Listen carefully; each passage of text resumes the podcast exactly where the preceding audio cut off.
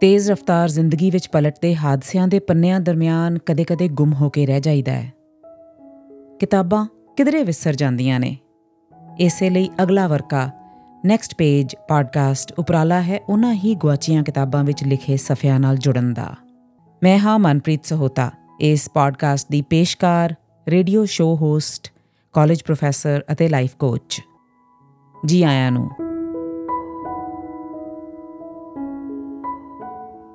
ਅੱਜ ਪੇਸ਼ ਹੈ ਵਰਕਾ ਨੰਬਰ 41 ਤੇ ਅਹਿਮਦ ਨਦੀਮ ਕਾਸਮੀ ਦੀ ਕਹਾਣੀ, ਜੁੱਤੀ।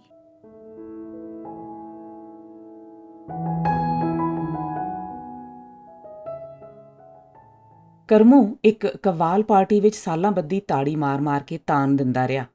ਫੇਰ ਆਵਾਜ਼ ਲਾਉਣੀ ਵੀ ਸਿੱਖ ਗਿਆ।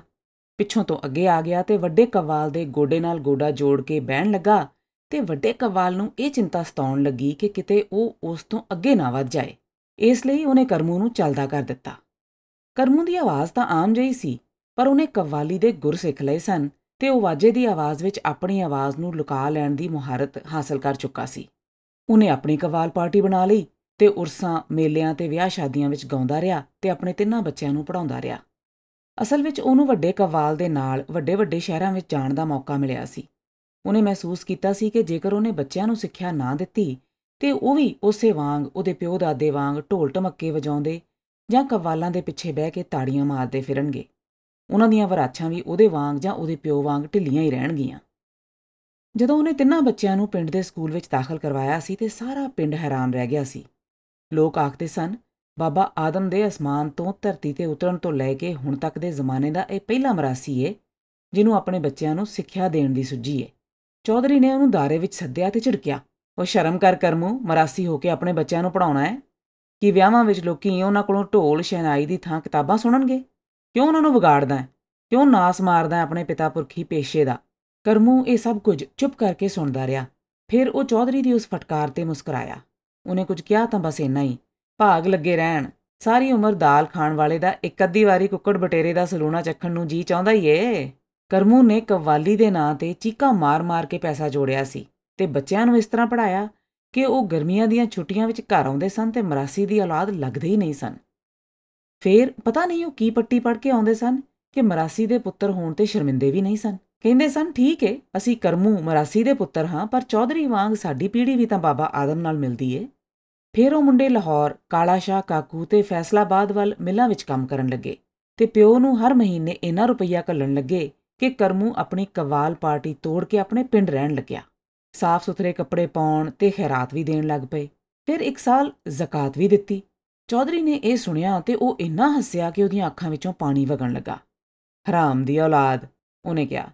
ਕਮੀਨਾ ਕਿਸੇ ਥਾਂ ਦਾ।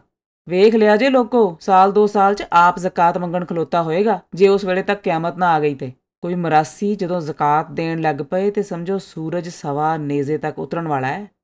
ਤੇ ਚੌਧਰੀ ਫਿਰ ਇਸ ਤਰ੍ਹਾਂ ਹੱਸਣ ਲੱਗਾ ਜਿਵੇਂ ਰੋ ਰਿਹਾ ਹੋਵੇ।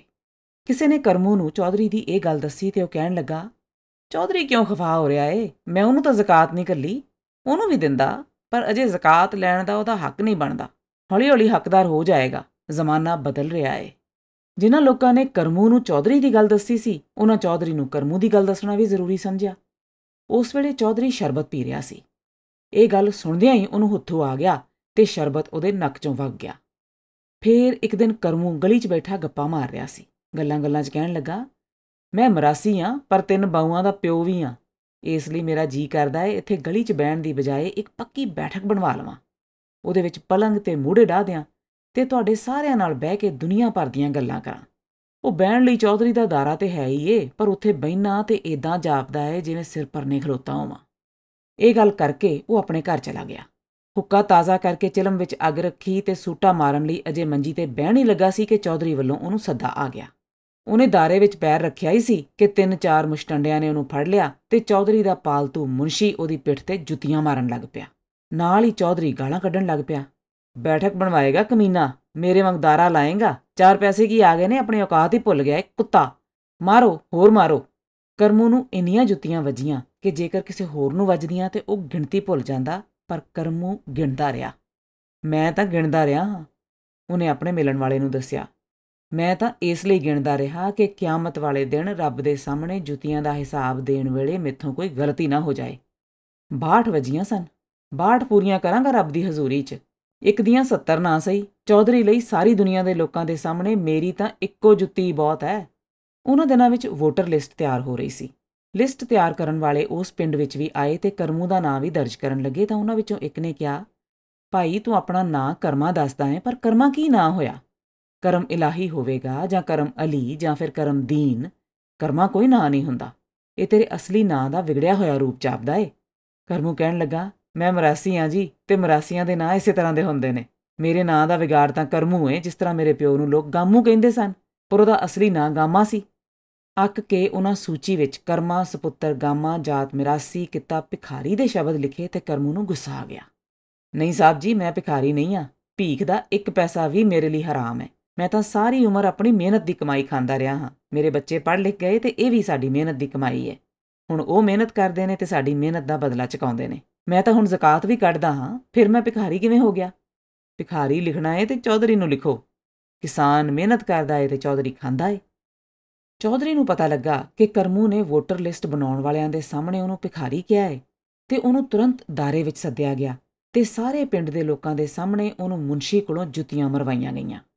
ਅਜੇ ਜੁੱਤੀਆਂ ਵੱਜੀ ਰਹੀਆਂ ਸਨ ਕਿ ਕਰਮੂ ਅਚਾਨਕ ਉੱਠ ਬੈਠਾ ਤੇ ਮੁੰਸ਼ੀ ਦੀ ਬਾਹ ਫੜ ਕੇ ਕਹਿਣ ਲੱਗਾ, ਬਸ ਬਾਠ ਪੂਰੀਆਂ ਹੋ ਗਈਆਂ। ਮੇਰਾ ਕੋਟਾ ਮੈਨੂੰ ਮਿਲ ਗਿਆ, ਮੈਨੂੰ ਜ਼ਿਆਦਾ ਮਾਰੋਗੇ ਤੇ ਕਿਆਮਤ ਵਾਲੇ ਦਿਨ ਚੌਧਰੀ ਜੀ ਨੂੰ ਜ਼ਿਆਦਾ ਤਕਲੀਫ ਹੋਵੇਗੀ। ਮੈਨੂੰ ਤਕਲੀਫ ਹੋਵੇਗੀ? ਚੌਧਰੀ ਇਸ ਤਰ੍ਹਾਂ ਹੈਰਾਨ ਹੋਇਆ ਜਿਵੇਂ ਉਹਦੇ ਸਿਰ ਤੇ ਸੂਰਜ ਡਿੱਗ ਪਿਆ ਹੋਵੇ। ਉਹ ਮੈਨੂੰ ਕਿਹੀ ਤਕਲੀਫ ਹੋਏਗੀ ਕਮੀਨਿਆ, ਹੈ? ਕਰਮੂ ਨੇ ਕਿਹਾ, ਚਲੋ ਜੇ ਤੁਹਾਨੂੰ ਤਕਲੀਫ ਨਹੀਂ ਹੋਵੇਗੀ ਤੇ ਤੁਹਾਡਾ ਹਿਸਾਬ ਪੂਰਾ ਕਰਨ ਵਾਲੇ ਫਰਿਸ਼ਤੇ ਨੂੰ ਹੋਵੇਗੀ। ਮੇਰਾ ਹਿਸਾਬ, ਚੌਧਰੀ ਨੇ ਇਸ ਤਰ੍ਹਾਂ ਪਾਸਾ ਬਦਲਿਆ ਜਿਵੇਂ ਪਲੰਗ ਉੱਤੇ ਹੀ ਖਲੋ ਜਾਏਗਾ। ਕੀ ਬਕਦਾ ਪਿਆ ਹੈ ਜੀ ਇਹੀ, ਗਰੀਬਾਂ ਨੂੰ ਜੁੱਤੀਆਂ ਮਰਵਾਉਣ ਦਾ ਹਿਸਾਬ, ਇੱਕ ਦੀਆਂ 70 ਕਰਮੂ ਹੋਰ ਜੁੱਤੀਆਂ ਵੱਜਣ ਦੀ ਉਡੀਕ ਕੀਤੇ ਬਿਨਾ ਉੱਠ ਖਲੋਤਾ ਸੀ ਤੇ ਜ਼ਮੀਨ ਤੋਂ ਆਪਣੀ ਪੱਗ ਚੁੱਕ ਕੇ ਝਾੜ ਰਿਹਾ ਸੀ। ਭਾਗ ਲੱਗੇ ਰਹਿਣ। ਹੁਣ ਤੁਸੀਂ ਆਪ ਹੀ ਹਿਸਾਬ ਲਾ ਲਓ 62 ਅੱਜ ਦੀਆਂ ਤੇ 62 ਪਿਛਲੀਆਂ। ਰੱਬ ਤੁਹਾਡਾ ਭਲਾ ਕਰੇ, ਕੁੱਲ 124 ਹੋਈਆਂ। ਕਿਆਮਤ ਵਾਲੇ ਦਿਨ ਇੱਕ ਦੇ ਬਦਲੇ 70 ਵੱਜਣਗੀਆਂ ਤੇ 124 ਦੀਆਂ ਕਿੰਨੀਆਂ ਵੱਜਣਗੀਆਂ? ਮੁੰਸ਼ੀ ਜੀ, ਹਿਸਾਬ ਲਾ ਕੇ ਦੱਸ ਦਿਓ ਚੌਧਰੀ ਹੋਰਾਂ ਨੂੰ। ਚੌਧਰੀ ਨੇ ਗੁੱਸੇ ਨਾਲ ਆਪਣੀ ਜੁੱਤੀ ਵੱਲ ਹੱਥ ਵਧਾਇਆ, ਪਰ ਜਦੋਂ ਵੇਖਿਆ ਕਿ ਦਾਰੇ ਵਿੱਚ ਖਲੋਤੇ ਬਹੁਤੇ ਲੋਕੀ ਕਰਮੂ ਦੀ ਗੱਲ ਤੇ ਹੱਸ ਰਹੇ ਨੇ ਤੇ ਹੱਥ ਪਿੱਛੇ ਖਿੱਚਣ ਦੀ ਬਜਾਏ ਉਸ ਨਾਲ ਧਰਤੀ ਤੋਂ ਇੱਕ ਤੀਲਾ ਚੁੱਕਿਆ ਤੇ ਪੋਟਿਆਂ ਨਾਲ ਉਹਨੂੰ ਭੋਰ ਦਿੱਤਾ। ਗਾਲਾਂ ਉਹਦੇ ਬੁੱਲਾਂ ਵਿੱਚ ਹੀ ਰਹਿ ਗਈਆਂ। ਇਸ ਘਟਨਾ ਤੋਂ ਮਗਰੋਂ ਚੌਧਰੀ ਕਰਮੂ ਨਾਲ ਬੜਾ ਸੰਭਲ ਕੇ ਬੋਲਦਾ। ਕਰਮੂ ਮਰਾਸੀ ਤੇ ਹੈ ਹੀ ਸੀ, ਪਰ ਖਾਂਦਾ ਪੀਂਦਾ ਮਰਾਸੀ ਸੀ ਤੇ ਖਾਂਦੇ ਪੀਂਦੇ ਲੋਕਾਂ ਨਾਲ ਗੱਲਬਾਤ ਬੜੀ ਸੋਚ ਵਿਚਾਰ ਕੇ ਕੀਤੀ ਜਾਂਦੀ ਏ, ਜਿਸ ਤਰ੍ਹਾਂ ਅਮਰੀਕਾ ਰੂਸ ਨਾਲ ਤੇ ਰੂਸ ਅਮਰੀਕਾ ਨਾਲ ਗੱਲ ਕਰਦਾ ਏ। ਫਿਰ ਵੀ ਜਦੋਂ ਕਦੀ ਚੌਧਰੀ ਦੇ ਦਾਰੇ ਵਿੱਚੋਂ ਫालतू ਲੋਕੀ ਟੁਰ ਜਾਂਦੇ ਤੇ ਉਹਦੇ ਆਪਣੇ ਬੰਦੇ ਰਹਿ ਜਾਂਦੇ ਤੇ ਉਹ ਆਪਣੇ ਦਿਲ ਦੀ ਪੜਾਸ ਕੱਢਦਾ। ਇਹ ਕਮੀਨਾ ਕੌੜੀ ਗੋਲੀ ਥੁੱਕ ਦਿੰਦਾ ਏ। ਹੁਣ ਮੈਂ ਇਹਨੂੰ ਖੰਡ ਨਾਲ ਗਲੇਫੀਆਂ ਹੋਈਆਂ ਗੋਲੀਆਂ ਖਵਾਵਾਂਗਾ। ਫਿਰ ਉਹ ਹਾਲਾਤ ਤੇ ਵਿਚਾਰ ਕਰਨ ਲੱਗਦਾ। ਲੋਕ ਆਖਦੇ ਨੇ ਭਈ ਸ਼ਰਾਬ ਦਾ ਨਸ਼ਾ ਭੈੜਾ ਹੁੰਦਾ ਏ। ਮੈਂ ਕਹਿੰਨਾ, ਨਹੀਂ, ਅਮੀਰਾਂ ਲਈ ਪੈਸੇ ਦਾ ਨਸ਼ਾ ਉਸ ਤੋਂ ਵੀ ਭੈੜਾ ਏ। ਕਰਮੂ ਵਾਲੀ ਵੇਖੋ, ਇਹ ਮਰਾਸੀ ਦਾ ਪੁੱਤਰ ਜਦੋਂ ਵੀ ਮੈਨੂੰ ਮਿਲਦਾ ਸੀ, ਭਾਗ ਲੱਗੇ ਰਹਿਣ, ਭਾਗ ਲੱਗੇ ਰਹਿਣ ਦੀ ਮੁਹਾਰਨੀ ਬੋਲਦਾ ਹੋਇਆ, ਨਿਉ ਹੀ ਜਾਂਦਾ ਹੁੰਦਾ ਸੀ। ਤੇ ਕਿੱਥੇ ਇਹ ਦਿਨ ਕਿ ਕੱਲ ਆਖਣ ਲੱਗਾ, ਮੈਂ ਉਧਰ ਲਾਹੌਰ ਫੈਸਲਾਬਾਦ ਵੱਲ ਜਾ ਰਿਹਾ, ਕੋਈ ਚੀਜ਼ ਚਾਹੀਦੀ ਹੋਵੇ ਤੇ ਲੈਂਦਾ ਆਵਾਂ, ਕੋਈ ਖੁੰਡੀ ਛੁੰਡੀ ਕੋਈ ਜੁੱਤੀ ਛੁੱਤੀ ਇਹ ਸਭ ਪੈਸੇ ਦਾ ਨਸ਼ਾ ਏ। ਫੇਰ ਚੌਧਰੀ ਨੇ ਧੌਣ ਘੁਮਾ ਕੇ ਇੱਧਰ ਉੱਧਰ ਵੇਖਿਆ ਤੇ ਕਹਿਣ ਲੱਗਾ, ਉਹ ਕਿਧਰੇ ਕਿਸੇ ਖੂੰਜੇ ਵਿੱਚ ਬੈਠਾ ਤੇ ਨਹੀਂ, ਹਰਾਮ ਦੀ ਸੱਟ? ਯਾਦ ਜੇ, ਇੱਕ ਵਾਰੀ ਮੈਂ ਇੱਥੇ ਦਾਰੇ ਵਿੱਚ ਉਹਦੀਆਂ ਗੱਲਾਂ ਕਰ ਰਿਹਾ ਸਾਂ। ਹਨੇਰੇ ਵਿੱਚ ਮੈਨੂੰ ਪਤਾ ਹੀ ਨਹੀਂ ਲੱਗਾ ਕਿ ਉਹ ਕਮੀਨਾ ਵੀ ਇੱਕ ਪਾਸੇ ਬੈਠਾ ਹੋਇਆ ਹੈ ਉਸ ਖਾਨਦਾਨੀ ਕੰਗਾਲ ਦੇ ਨਵੇਂ ਠਾਠ ਬਾਠ ਦੀ ਗੱਲ ਕਰਦਿਆਂ ਮੈਂ ਆਖ ਦਿੱਤਾ ਕਿ ਜੇਕਰ ਕਾਂ ਮੋਰ ਦੇ ਖੰਭ ਸਜਾ ਲਵੇ ਤਾਂ ਵੀ ਕਾਂ ਕਾਂ ਹੀ ਰਹਿੰਦਾ ਏ। ਮੇਰੀਆਂ ਚਿਲਮਾਂ ਭਰਨ ਵਾਲਾ ਤੇ ਮੇਰਾ ਤਬੇਲਾ ਸਾਫ਼ ਕਰਨ ਵਾਲਾ ਮੇਰੀ ਇਹ ਗੱਲ ਸੁਣ ਕੇ ਭਰੇ ਦਾਰੇ ਵਿੱਚ ਬੋਲ ਪਿਆ।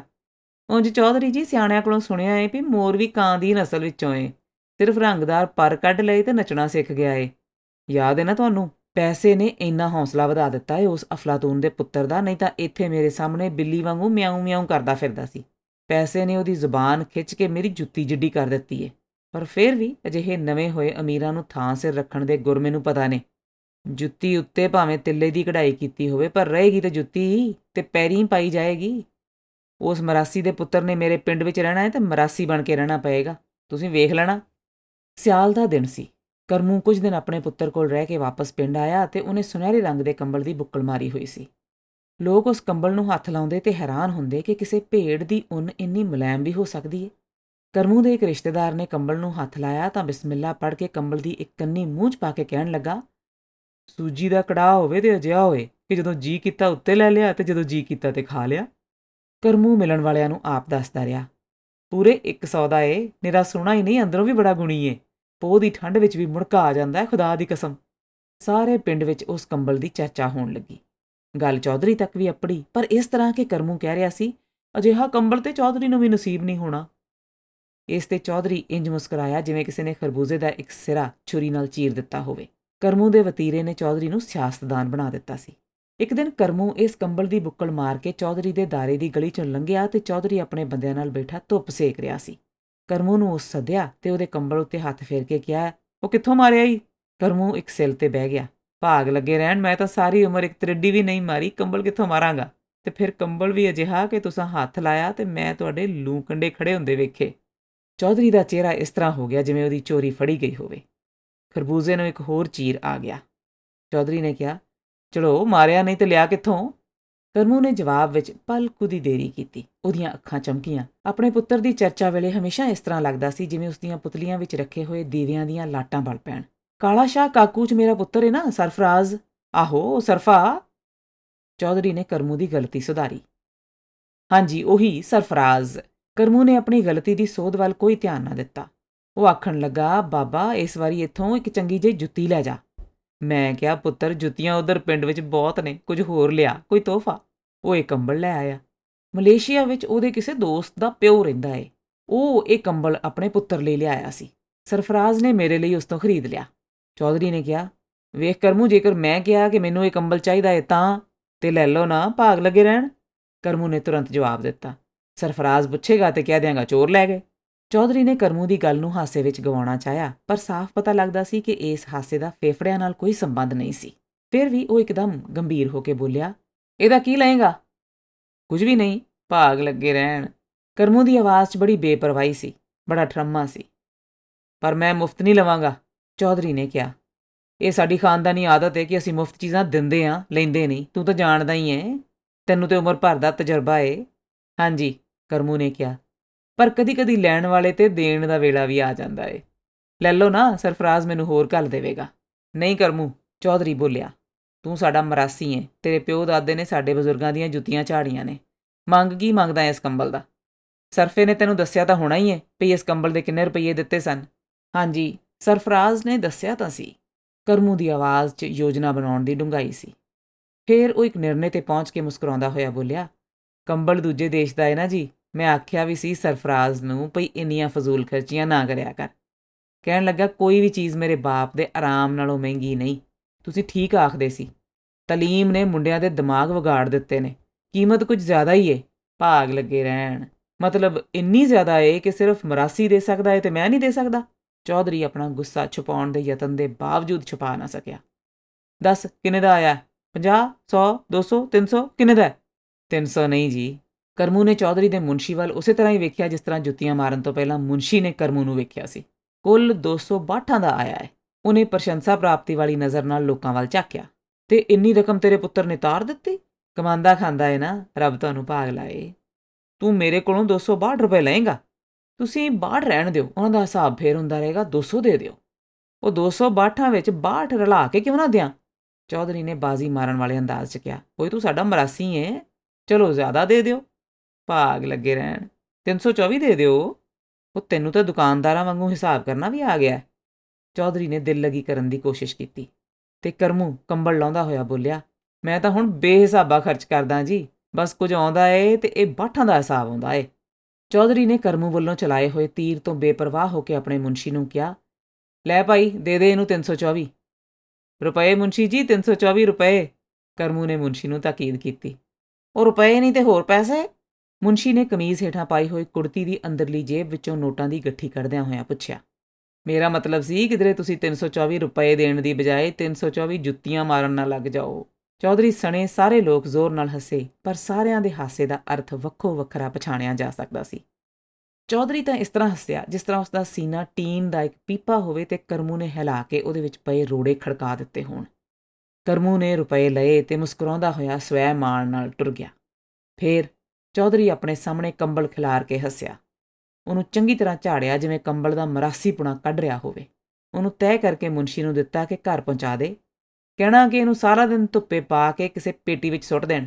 ਫਿਰ ਉੱਥੇ ਬੈਠੇ ਲੋਕਾਂ ਨੂੰ ਸੰਬੋਧਨ ਕਰਦਿਆਂ ਕਿਹਾ, ਦਰਜਨਾ ਪਏ ਨੇ ਇਸ ਤਰ੍ਹਾਂ ਦੇ ਕੰਬਲ, ਪਰ ਮੈਂ 2 ਪੈਸੇ ਦੇ ਮਰਾਸੀ ਨੂੰ 2.5 300 ਦੇ ਕੰਬਲ ਦੀ ਬੁੱਕਲ ਮਾਰਿਆਂ ਵੇਖ ਨਹੀਂ ਸੀ ਸਕਦਾ। ਜੁੱਤੀ ਨੂੰ ਪੈਰਾਂ ਦੇ ਹੇਠਾਂ ਹੀ ਰਹਿਣਾ ਚਾਹੀਦਾ ਹੈ।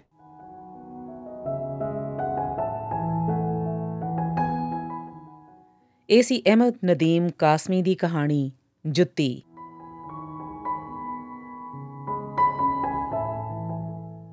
ਇਸ ਨੈਕਸਟ ਪੇਜ ਅਗਲਾ ਵਰਕਾ ਪੋਡਕਾਸਟ ਤੇ ਤੁਸੀਂ ਸੁਣ ਸਕਦੇ ਹੋ ਪੰਜਾਬੀ ਸਾਹਿਤ ਵਿੱਚੋਂ ਲੇਖ, ਕਹਾਣੀਆਂ ਨੋਵਲ ਆਤਮ ਕਥਾ ਕਵਿਤਾਵਾਂ ਅਤੇ ਹੋਰ ਕਈ ਕੁਝ। ਕਦੀ-ਕਦੀ ਲੇਖਕਾਂ, ਕਲਾਕਾਰਾਂ ਤੇ ਅਦਬ ਦੇ ਕਦਰਦਾਨਾਂ ਨਾਲ ਗੱਲਬਾਤ ਵੀ ਕਰਿਆ ਕਰਾਂਗੇ। ਜੇ ਇਸ ਪੋਡਕਾਸਟ ਨੂੰ ਤੁਸੀਂ ਰਿਵਿਊ ਕਰ ਸਕੋ, ਇਸ ਦੀ ਰੇਟਿੰਗ ਵੀ ਕਰ ਸਕੋ, ਤਾਂ ਇਹ ਵੱਧ ਤੋਂ ਵੱਧ ਲੋਕਾਂ ਤੱਕ ਪੁੱਜ ਸਕੇਗਾ। ਅੱਜ ਇਨਾ ਹੀ। ਅਗਲੇ ਵਰਕੇ ਦੀ ਇਬਾਰਤ ਪੜਨ ਤੱਕ ਆਗਿਆ ਦਿਓ। ਸੁਣਦੇ ਰਹੋ, ਪੜ੍ਹਦੇ ਰਹੋ।